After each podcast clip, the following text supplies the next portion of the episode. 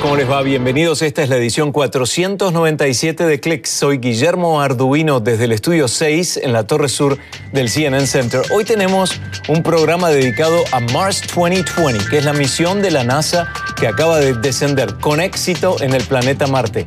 Vamos a hablar con dos ingenieros de la NASA, líderes del proyecto, para darles todos los detalles a saber de esta ambiciosa misión. Por supuesto, postearemos partes de este programa en cnne.com barra clicks y en facebook.com barra cnn. Comencemos.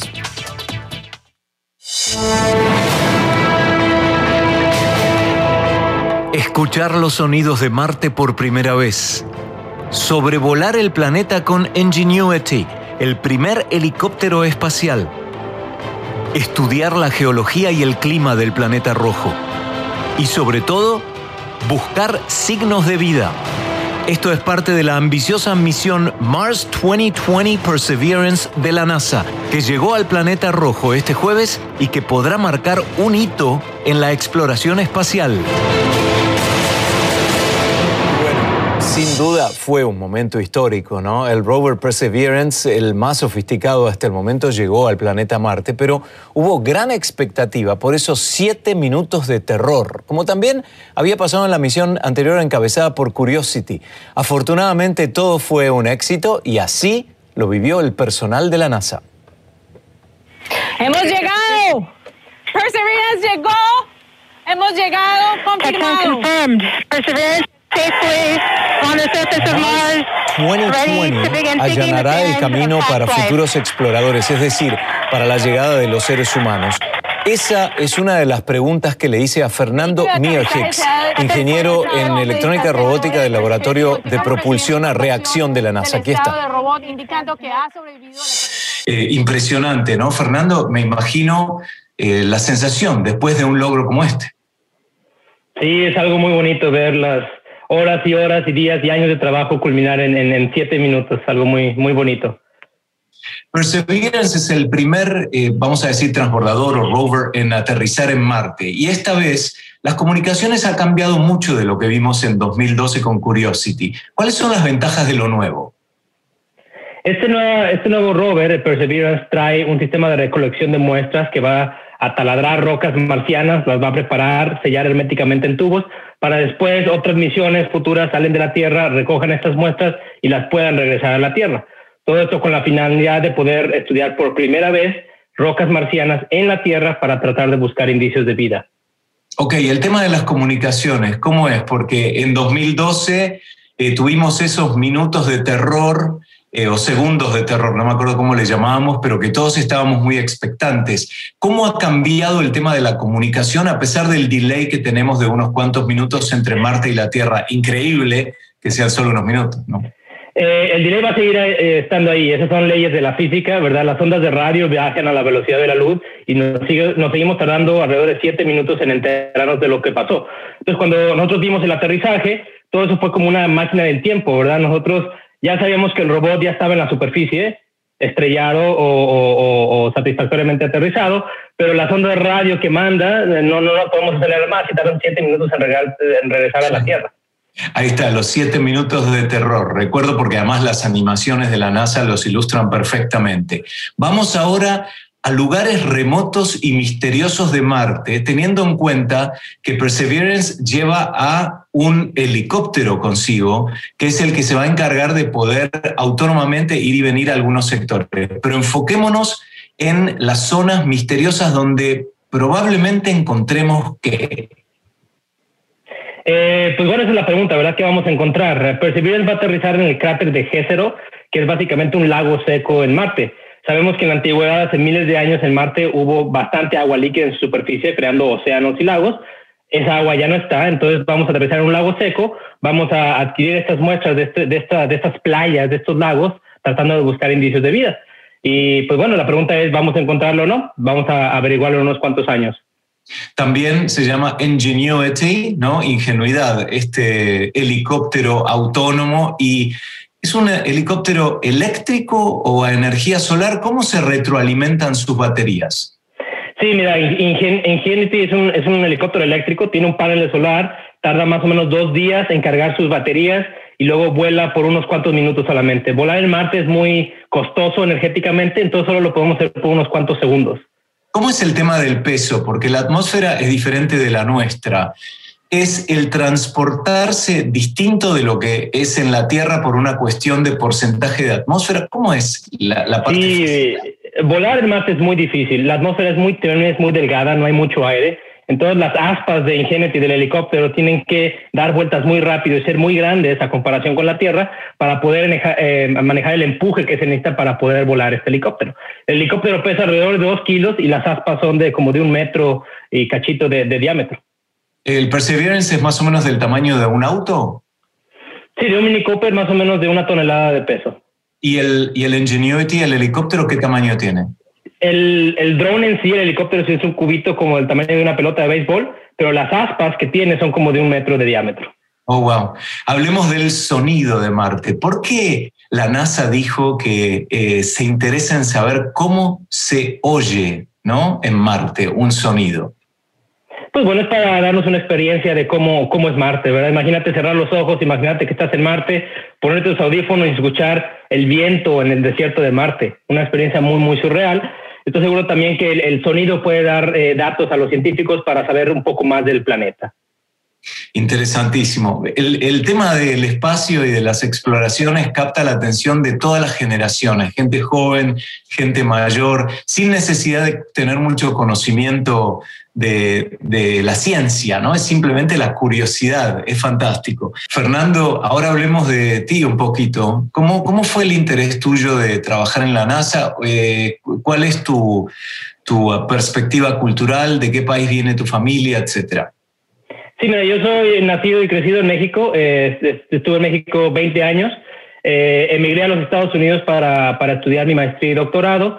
Eh, a mí desde siempre me ha gustado la ingeniería y todas estas cuestiones de, de, de, cohetes y del espacio. Y pues fue, fue un sueño que, que, que, tardó varios años en cumplirse, ¿verdad? Pero finalmente estamos aquí y muy contentos de poder ser parte de esta experiencia. Excelente. Fernando Miergex, ingeniero en electrónica robótica del Laboratorio de Propulsión a Chorro de la NASA. Gracias por acompañarnos en este momento tan importante de la historia de la humanidad. Gracias a ti.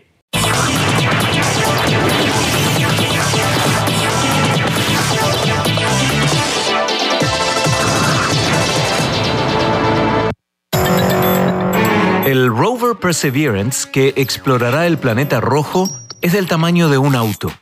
Sin incluir su mano robótica, mide 3 metros de largo, casi un metro de ancho y un poco más de 2 metros de alto. Su peso es de una tonelada, menos que un auto compacto. Y sus partes son similares a lo que una criatura necesita para sobrevivir y explorar. Tiene un cuerpo que protege sus órganos vitales, una computadora que funciona como un cerebro y que ayuda a controlar su temperatura. También posee cuello y cabeza, que son los instrumentos que permiten enviar información del ambiente. Para moverse por la superficie tiene ruedas, patas y una mano mecánica que recolecta las muestras. Su alimentación es a base de baterías y para hablar y escuchar usa sus antenas. Mars 2020 tiene muchas metas y sobre ellas nos va a hablar Diana Trujillo, directora de vuelo de esta misión de la NASA. Diana fue la que condujo la cobertura en español para esta misión y no pude dejar de preguntarle por qué Marte está de moda. ¿Por qué no? Cierto. Eh, la razón por lo que yo creo que, la, que Marte está de moda es el hecho de que, bueno, primero eh, pasó lo de COVID-19 en el mismo momento en el que estábamos tratando de salir a, Marte y el grupo de Perseverance tuvo perseverancia y empujó y alcanzamos a salir. En este momento ya vamos a llegar a la superficie de Marte con muchos problemas, no solamente muchos problemas en el sentido de que todos trabajamos juntos con los problemas de COVID y todo esto y no nos dimos por vencidos. Y esto es una demostración para mí personal de cómo este grupo de Perseverance continúa empujando y cómo todos nosotros podemos continuar explorando en una situación en la que estamos todos con COVID-19. Así que mirando a Marte, pienso que Marte está de moda porque nos demuestra lo que somos capaces de hacer como seres humanos. ¿Somos capaces de eh, fabricar estaciones para seres humanos en la superficie de Marte en el futuro? Esa es la expectativa. La expectativa es que con esta misión podamos tomar eh, pasos hacia adelante para demostrar que tenemos la tecnología necesaria para eventualmente traer a los seres humanos a Marte mismo y hacer uh, y empezar a investigarlo con personas en vez de con robots. Pero todavía no estamos ahí. Ojalá que sea pronto. La otra pregunta es, ¿cómo es la conexión desde la superficie de Marte a la Tierra? ¿Cómo se hace en tanta distancia para que una señal llegue y se pueda comunicar? ¿O está interrumpida en algún momento?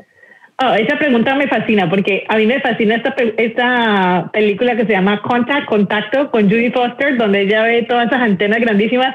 Imagínate exactamente eso. Usamos esas antenas grandísimas que están alrededor de la Tierra en tres lugares diferentes, donde se comunica directamente con el robot que está en Marte. Pero como estamos tan lejos, se demora aproximadamente 28 minutos en, ida y vuelta. Así que cada vez que nos comandamos con el robot directo, nos toca mandarle el comando de todo el día y esperar que nos diga ya lo recibí y dejar que el robot lo haga todo el día. A medida que el día está pasando, hay dos orbitadores, eh, tres orbitadores con los que hablamos, los cuales el robot le manda la información a esos orbitadores, pero igual tienen que esperar por las antenas de la Tierra para mirar al orbitador y traer la, información. Así que lo más rápido que podemos es 28 minutos. Y eso, ese mensaje, ¿en qué forma viene? ¿En código? ¿En mensaje binario? ¿Cómo, cómo es el lenguaje en el que llega? Oh, sí, el mensaje en el que viene es un, un mensaje eh, en, en, código, por lo que tiene que, tiene que venir como que viene, viene del robot, viene del orbitador, viene de, la, de lo que recibió la antena en la Tierra. Y ponte más o menos como a pensar como si, como si fuera una... Eh, Sí, como si fuera una, una naranja, la que tienes que pelar. La primera parte no es el tuyo, pero es del orbitador y tienes que seguir entrando hasta que eh, recibes toda la información. Pero cuando me llega a mí, la información me llega a mí ya no en binario, sino que me llega ya con, estas son las fotos que recibimos, estas son las fotos que hay que ensamblar, estos son los mensajes que el robot me mandó y los mensajes son muy claros. Si tiene un problema me dice, estoy enfermo y me dice de qué está enfermo. Así que hemos hecho todas estas examinaciones con el software también para que sea bien claro, para que no haya ninguna confusión. Eh, ¿qué, podemos esperar con respecto al helicóptero que va a separarse del Perseverance? ¿Cómo se llama el helicóptero? Ingenuidad, Ingenuity. Ingenuity, es cierto, ingenuidad. ¿Cómo, ¿Cómo va a ser el tema del helicóptero? ¿Cuán lejos puede operar remotamente y autónomamente y volver a la base para recargarse? Bueno, lo del helicóptero es una cosa extremadamente loca para mí pensar de que vamos a llevar un helicóptero a otra superficie.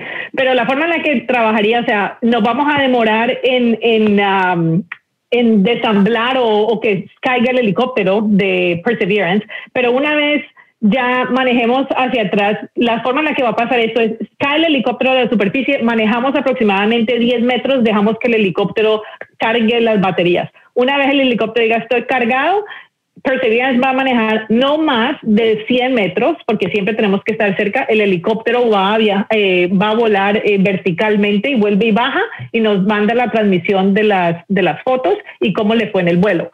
Pero sí, o sea, haz de cuenta que vamos a estar juntos todo el tiempo, no más de 100 metros para que haya comunicación y lo podamos ver. Cuando está volando, eh, también Perseverance va a voltear y con las cámaras tomar fotos para ver que esté volando también bien.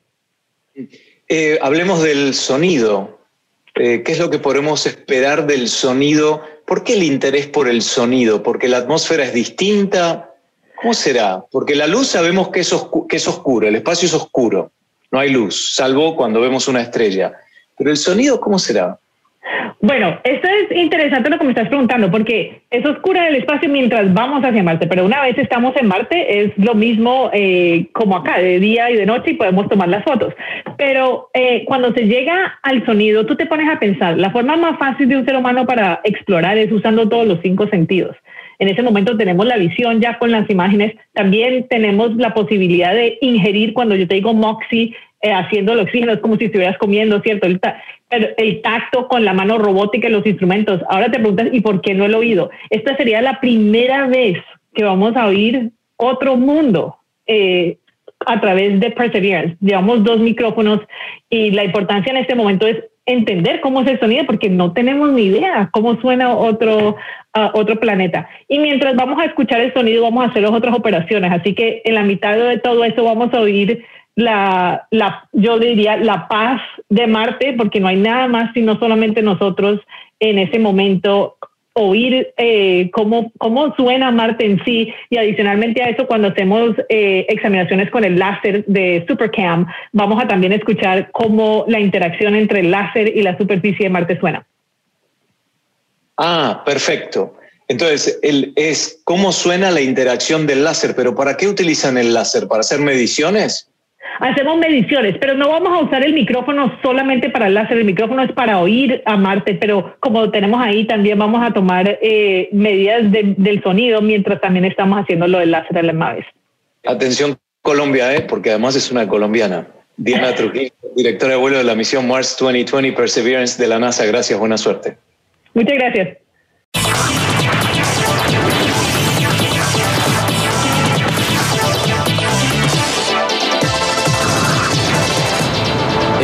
Ingenuity es el primer helicóptero que la NASA envía al espacio para intentar la realización de este vuelo en otro planeta. Estos son algunos datos que debemos saber sobre su misión. En primer lugar, Ingenuity es parte de una prueba experimental que buscará demostrar el vuelo de un helicóptero en la atmósfera de Marte. Lo segundo a saber es que no será fácil. Las temperaturas inferiores a 90 grados Celsius bajo cero y la atmósfera delgada pondrán a prueba su resistencia. Tercero, Ingenuity es más inteligente que otros robots pequeños. Las distancias interplanetarias dificultan su manejo remoto, por lo que tomará algunas decisiones de forma autónoma y controlará, por ejemplo, su propia temperatura. El cuarto punto a tener en cuenta es que cada paso que dé este helicóptero será un hito jamás visto. Y por último, si Ingenuity tiene éxito, las próximas misiones a Marte podrían incluir otros vehículos voladores robóticos para las tareas de investigación científica. La misión de la NASA es una de tres que ocurren de forma simultánea en Marte, porque la sonda Tianwen-1 de China y Hope de los Emiratos Árabes Unidos entraron en la órbita del planeta Marte a principios de mes.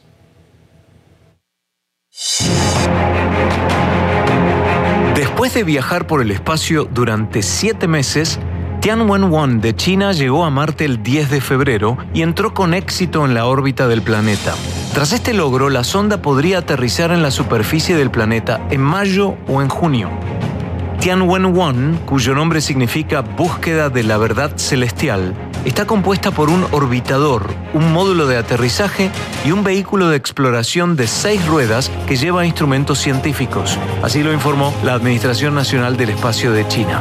La agencia recopilará información importante sobre la estructura geológica, la atmósfera, el medio ambiente y el suelo de Marte y buscará cualquier signo de existencia de agua en el planeta.